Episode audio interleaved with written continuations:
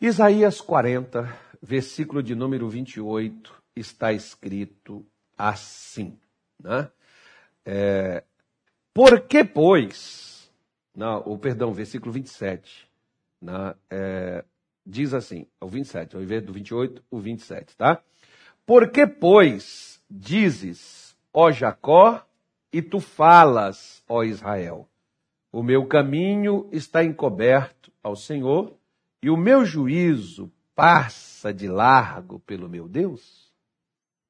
Então vejam só, olha o que na época do profeta Isaías, o povo de Israel diziam, falavam, aquilo que você diz é aquilo que você acredita. É aquilo que você expressa, é aquilo que está dentro do seu coração. O, Senhor Jesus, por exemplo, diz que a morte e a vida está no poder da língua.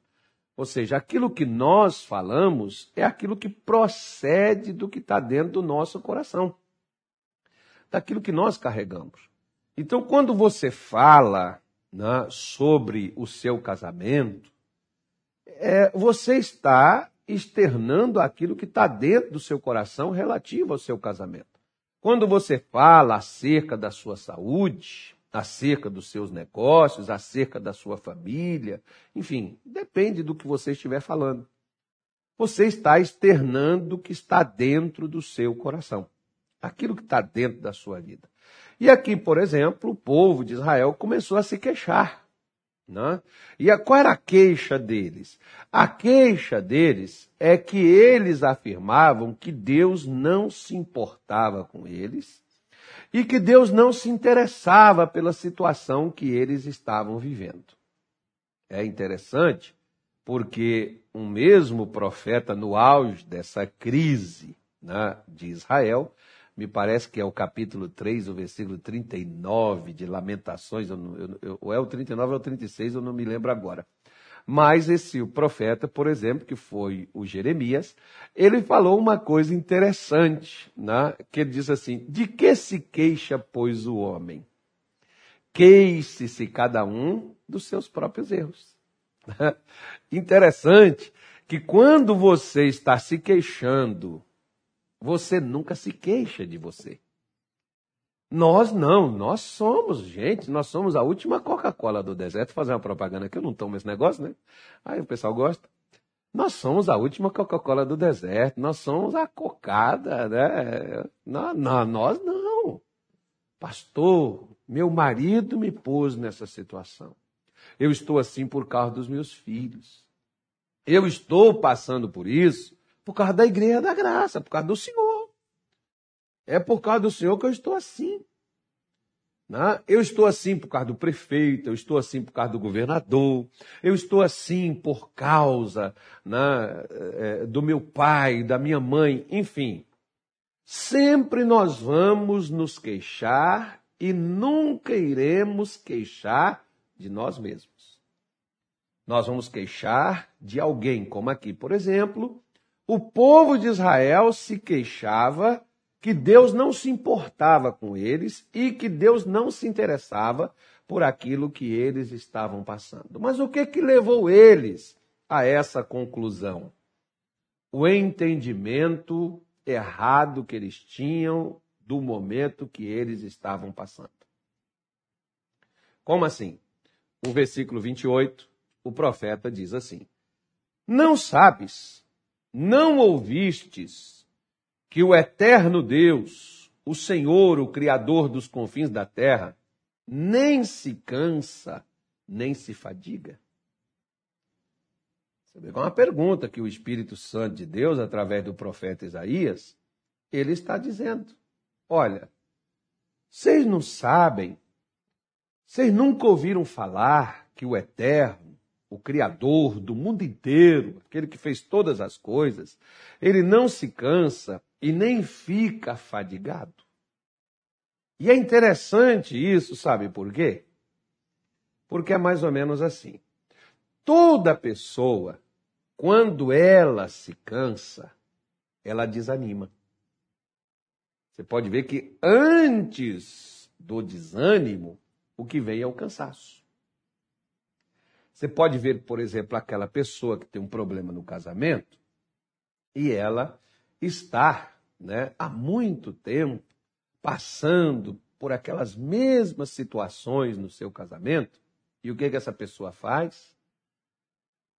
Essa pessoa, com o passar dos tempos, em não resolvendo aquele problema, ela se cansa e olha e diz assim: são 30 anos são 20 anos. Uma vez até brinquei com a senhora, porque eu disse assim: a senhora aguentou 25 anos, por que, que agora a senhora quer desistir? Né? Por que, que a senhora, ou seja, se a pessoa levou 30 anos passando por aquela situação, já era para ter aprendido a conviver, superar aquilo dali, passar por aquilo, mas não. Sempre aquela pessoa tinha um, um desejo, almejava é, é, é, mudar aquela situação, vencer aquilo, mas não venceu. E chegou uma hora que aquelas expectativas foram frustradas, e esta pessoa, então, desanima. Não vou mexer mais com isso, não vou levar mais isso adiante. Estou vendo que eu estou né, é, é, sozinho, eu estou resolvendo os problemas eu mesmo, ninguém me ajuda, ninguém olha para mim, ninguém me socorre. Então, para mim, chega, pastor, acabou. É a mesma coisa daquela pessoa que faz um tratamento de saúde e ela vai, faz exames, toma medicamento, faz cirurgias, faz tratamentos intermináveis e aquilo não muda aquela saúde não se restaura. E a pessoa, às vezes, ela, ela, ela começa a ter aquela, aquela necessidade de uma, de uma solução e aquela solução não vem. O que, que a, a tendência acontecer com essa pessoa? É justamente a pessoa desanimar. O que está vencendo a pessoa? É o desânimo? Não é o cansaço. Porque, veja bem, eu citei o exemplo de um senhor, certa vez, que ele teve comigo, e ele falou uma coisa interessante comigo. E, e eu disse para ele: é, o ser humano deveria ser igual ao vinho. O vinho, quanto mais ele envelhece, melhor ele fica. Nós, por exemplo, meu pai tinha uma teoria que ele dizia assim: meu filho, Resolver problemas não é força, é sabedoria. Para você ser sábio, você não precisa ser velho. Mas a tendência é que a gente, pela convivência, por ter vivido mais tempo, a gente deveria, logicamente, já ter passado por N experiências e ter mais sabedoria, já que agora nós não temos a, a força. É por isso, por exemplo, né, eu sei que ela não me assiste, mas alguém talvez vai ver. A doutora Odília hoje está completando, a doutora Odília, que é a nossa diretora da nossa Igreja da Graça de Deus, é uma mulher, gente. É, é uma mulher. A doutora Odília está hoje completando mais um ano de vida. E eu gosto de falar com as pessoas assim, por exemplo, que elas estão ganhando mais experiência. A pessoa está envelhecendo? Tá. E com o passar do tempo, essa pessoa deveria estar sendo e se tornando mais experiente. Porque você já conviveu, já passou por N situações, você já deveria ter aprendido a tirar aquilo de letra. Agora você pode olhar, por exemplo, que a, a idade não torna uma pessoa sábia, ou seja, não torna uma pessoa experiente, se ela não tenta solucionar os problemas que aparecem na sua caminhada, na sua, na sua frente, na sua jornada. Você pode ver que tem pessoas que elas se recusam né, a, a resolver problemas. Você pode ver que tem gente que não quer problema. Você pode olhar mais ou menos assim, ó. É, quando se fala, né, quando você fala, por exemplo, de, de, de salvação, tem muita gente que aceita Jesus, mas porque não quer ter problema com o inferno. Ou seja, nem tanto é ter Jesus, é Jesus tirar a pessoa do inferno. É livrar ela do tormento eterno. Já pensou passar a eternidade toda atormentado? Não, Deus o livre, eu preciso de Jesus. Então, a pessoa não precisa, não é que ela quer ter Jesus, é porque ela quer se livrar do problema. É a mesma coisa. Eu, eu, me lembro, por exemplo, que muitas pessoas vinham comigo quando eu ainda era criança, me davam um panfletinho, evangelizava e falava: olha, se você tiver Jesus, ele vai resolver todos os problemas da sua vida. E eu descobri que quando eu tive Jesus, aí é que os problemas mesmo começaram, né? Por quê? Porque quando eu ainda estava com o inimigo, o miserável estava contra mim, mas pelo já estava na mão dele. Agora, quando eu saí das mãos dele e me tornei inimigo dele, Aí, meu amigo, que eu tive que aprender uma coisa. Né? A, a, a, a, ter a sabedoria de Deus, a ter a compreensão das coisas de Deus para enfrentar aquelas adversidades e resolver elas. Aí nós precisamos entender o seguinte. Quer ver só uma coisa? Fiz essa pergunta hoje aqui na igreja. Poucas pessoas me responderam. Por que, que Deus criou o mundo inteiro e ele não se cansa? Nem se fadiga? Ah, pastor, claro. Sentou no trono, como fala o ateu. Ah, ele subiu, diz que ele subiu, está lá em cima, está lá no céu, no céu, né, o que deu problema lá foi Lúcifer, ele jogou, com os, com os outros que alinharam com ele, ele jogou lá do céu aqui para a terra, largou os capeta tudo para cá, lá no céu só tem anjo, rua de ouro, mar de cristal, eita, coisa boa. Não é claro que quem não vai ficar bem, vai estar feliz todos os dias. Deus não tem problema, quem tem problema sou eu, estou desempregado, quem tem problema sou eu, que tem uma mulher, parece uma jararaca aqui na minha casa. Quem tem problema sou eu, pastor, que tem aqui um homem que parece um bicho do mato do que um ser humano.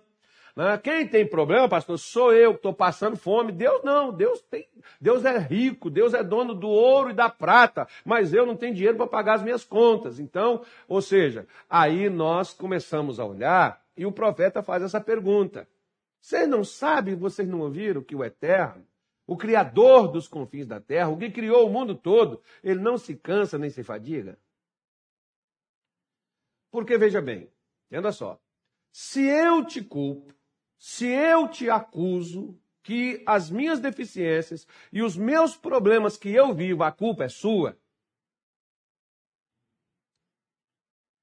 se é você o culpado por isso, né? Não sou eu que estou cansado, não sou eu que estou é, é, é, é, com problema. O problema é que você me causou isso. Ou seja, na realidade, minha senhora, meu senhor, meu amigo, entenda bem. O que Israel questionava é: Deus não se interessa pelos nossos problemas e Deus não se importa conosco. Agora preste atenção numa coisa. Se Deus não se importasse com os problemas deles, como Deus não se importa com os meus e os seus problemas. Se Deus não se importava com a situação deles, que a situação deles, né, perda, dano, sofrimento, dor, tristeza, angústia, né? E Deus está no céu, onde tudo acontece, tudo mil maravilhas, e ele não tem problema nenhum. Por isso que ele não se cansa, né, pastor? Porque ele não tem problema. Aí deixa eu te falar uma coisa. Como que Deus criou o mundo todo e criou todas as coisas que há no mundo e todas elas é regida por ele? E ele tem muito mais problema do que eu e você, porque eu e você podemos ter um problema com um, com dois ou com três pessoas da nossa casa. Deus tem um problema de 8 bilhões de pessoas. Porque todos nós que fomos feitos, fomos criados, a sua imagem a sua semelhança, ainda que não o conheçamos, ainda que não sabemos quem ele é, mas Jesus falou claramente quando ele disse que Deus é bom porque ele faz o sol nascer todos os dias sobre justos e injustos. Ele faz a chuva quando cai, ele não faz ela cair só sobre os crentes, ele faz também para o ímpio, a, a bênção para todos. E Deus cuida de todos e trabalha de todos. Então, o meu problema é um problema de Deus. Eu me lembro, por exemplo, que eu, de vez em quando eu gosto de fazer essas orações, eu digo assim: Olha, Senhor, eu não estou aqui, vou falar daqui, tá? Eu não estou aqui no Mato Grosso porque eu pedi, não, porque eu não sabia. Eu sabia que existia Cuiabá, que existia Mato Grosso, mas eu não te pedi para estar aqui. Não, e, de fato, eu nunca pedi a Deus para estar aqui. Eu nunca falei, eu quero ir para tal lugar. Né? Eu, eu, quero, eu quero ser pastor lá nesse lugar. Ah, se fosse assim, tudo bem, então, né? eu que estou pedindo, mas não. E eu sempre digo para Deus: isso aqui não é um problema meu. É um problema seu. Eu estou aqui para ser suas mãos, para ser sua boca, para ser seus ouvidos, para ser seus pés, para ser o seu templo, para o Senhor mover e colocar essa coisa em ordem. Olha que legal aí. Pois é, mas nós ficamos igual a Israel. Nós ficamos, Deus não se importa. Deus não se interessa pelos nossos problemas. Que Ele está no bem bom, Ele não tem falta de nada. Para ele está tudo na paz, para ele está tudo bem. Eu que estou aqui no quinto dos infernos, eu que estou aqui sofrendo aqui na, nos vai um. Para Deus não, Deus está de boa. Né? Ele subiu, ele venceu, ele está na eternidade, está na. Tá. Eu estou aqui, enfrentando toda essa, essa, essa parafernália inteira na minha vida, né, pastor?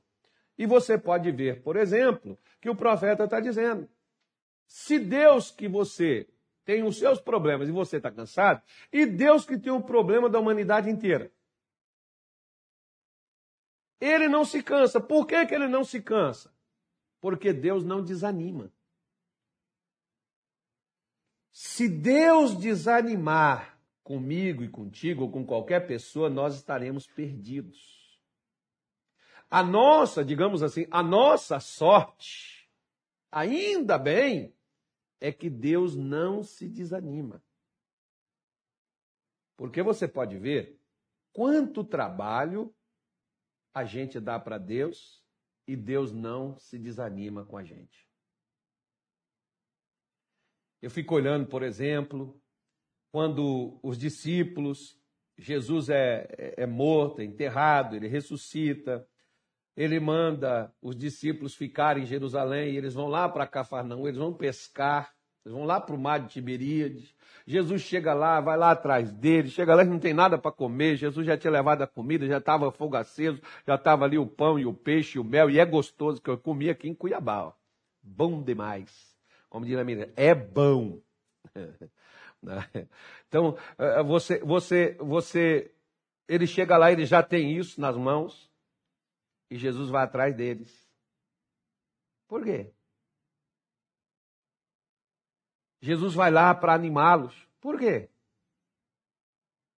Jesus não estava desanimado, mas quem carregou a cruz foi ele. Quem foi pregado lá na cruz foi ele. Quem morreu lá na cruz foi ele. Mas os discípulos estavam desanimados só porque tinham sido ameaçados. Você pode ver, por exemplo, que quantas vezes nós nos desanimamos com a ameaça que alguém nos faz. Com a situação com a qual nós vivemos. Quantos estão desanimados porque você está enfrentando um quadro de saúde e você não obteve êxito nisso ainda? Ah, porque já tá, faz tanto tempo. Uma vez, por exemplo, eu fui na UTI e teve um camarada, era um pastor, amigo meu, ele disse: Ah, pastor, eu estou desanimado porque eu já estou aqui há tanto tempo e esse quadro não muda, essa situação não se resolve. E ali eu vi que eu ia perder aquele amigo. Por quê? Porque o problema dele não era o quanto tempo, quantas pessoas ficam seis meses, um ano, não sei nem quem foi o que mais ficou mais tempo na UTI e voltou de lá. Mas a, a pessoa desanima. Meu amigo, quando você desanima, você assinou sua derrota. Você aceitou seu fracasso. É a mesma coisa, desanima com o seu casamento, você vai divorciar. Desanima com sua família, você vai perder. Ou para as drogas, para vício, ou para prostituição, ou sei lá, para cão chupando manga por aí, você vai perder. Desanima com o seu trabalho, você vai sair do seu trabalho. Desanima com a sua igreja, você vai sair da sua igreja. Desanima com o evangelho, você vai se tornar um descrente. O que você desanima, você para de fazer. E você para de fazer por quê? Porque você vai dizer assim: cansei. Na verdade, você não cansou. Você está desanimado, porque cansar, você pode até cansar, mas, assim como fisicamente, ontem, por exemplo, eu fiz 10 quilômetros e meio de caminhada. Cansei, meus pés ficou doendo, minhas pernas ficaram doendo. Deitei, dormi, hoje vou fazer de novo. Não sei se eu vou fazer os 10 e meio, mas vou fazer. Pelo menos 7 eu vou fazer. Dói, dói. Até para de doer. Agora, cansei, cansei, mas o que que houve? Houve um descanso. Ou seja, Deus tem um descanso para a senhora, Deus tem um renovo para você, porque o versículo 29 ele diz assim, ó, dá vigor ao cansado e multiplica as forças do que não tem nenhum vigor. Olha aí o que que Deus ele faz. O meu problema, pastor, é que eu acabou, as minhas forças acabaram. Não, Deus tem força para lidar. O seu problema é que você pensa que até Deus está contra você. Como aqui o povo de Israel dizia: Deus não se interessa por nossos problemas. Deus não se importa com a nossa situação. Aí, quando você vai para Isaías 49, versículo 15, você vai ver o Senhor Deus dizer. Olha aí, põe na tela aí, Jonas. Vamos lá, Jonas, vamos trabalhar. Isaías 49, versículo 15, Jonas. Rápido, Jonas. Isso. Eita, meu Deus do céu. Até embaraçou o Jonas tudinho ali. Eu vou contratar o Jonas para trabalhar na CNN Brasil. Vai trabalhar na Globo. Eu, eu, eu vou mudar aqui. Conseguiu não? 49, 15. Pode uma mulher esquecer-se tanto do filho que cria e que não se compadeça dele, do filho do seu ventre? Mas ainda que essa se esquecesse, eu todavia não me esquecerei de ti. Deus se importa ou não se importa com os nossos problemas? Deus se, se, importa ou não se importa com a nossa situação? Claro que ele se importa, meu amigo. Mas o seu cansaço faz com que você imagine que Deus não está nem aí para você. Que Deus não está nem aí para a sua vida. Alguns assim, ah, pastor, quem sou eu? Eu sou um verme. Mas você é um verme especial. Né? Fazer igual uma senhora que estava orando com o pregador, o pregador orando por humildade, ele diz assim: Meu Deus, nós não servimos para nada. Ela diz: É verdade, Jesus. Senhor, nós não prestamos para nada. Ela diz: É isso mesmo, Senhor. Ele diz: Senhor, nós, nós somos tão ruins que nós somos piores que um cocô de cavalo. Ela disse: Ah, pastor, isso, ah, Senhor, isso aí eu não sou, não. Aí ser pior do que um cocô de cavalo não dá. E ela falou: Eu estou achando, pastor, que eu blasfemei, que eu pequei contra o Espírito Santo. Eu falei: Olha, irmão, acho que a senhora blasfemaria se a senhora tivesse achado, porque Jesus não morreu por um cocô de cavalo. Jesus não morreu por um estrume de um animal. Ele morreu por cada um de nós. Porque nós temos importância para ele. Eu não sei o que você tem passado, se você perdeu suas forças, se você perdeu seu vigor, né? Você tem um Deus que te fortalece. Um Deus que te põe de novo nessa batalha. Volta de novo para essa situação. Encara essa coisa. Levanta, vai adiante. Vença isso que está na sua caminhada, na sua jornada, roubando suas forças, tirando o seu vigor. Porque ele diz, voltando lá para Isaías 40, versículo de número 29, ele dá vigor ao cansado, renova as forças do que não tem nenhum vigor, e o que mais ele faz? Versículo 30, coloca aí, Jonas, isso. Só apertou na setinha que ele vai pular aí, ó. Pronto. Os jovens se cansarão e fatigarão. Os jovens certamente cairão. Se você confiar na sua força, se você confiar nas suas energias, na sua capacidade, você vai fracassar. Agora olha o versículo 31, para a gente terminar. Que ele diz aí, ó. Mas os que esperam no Senhor renovarão suas forças, subirão com asas como águia, correrão e não se cansarão, caminharão e não fatigarão. Porque tem gente que está caminhando e está fadigado. Tem gente que está correndo, estava correndo, mas se cansou. Volta para a corrida. Como que eu faço, pastor? Não tem mais força. O Senhor é a força da sua vida.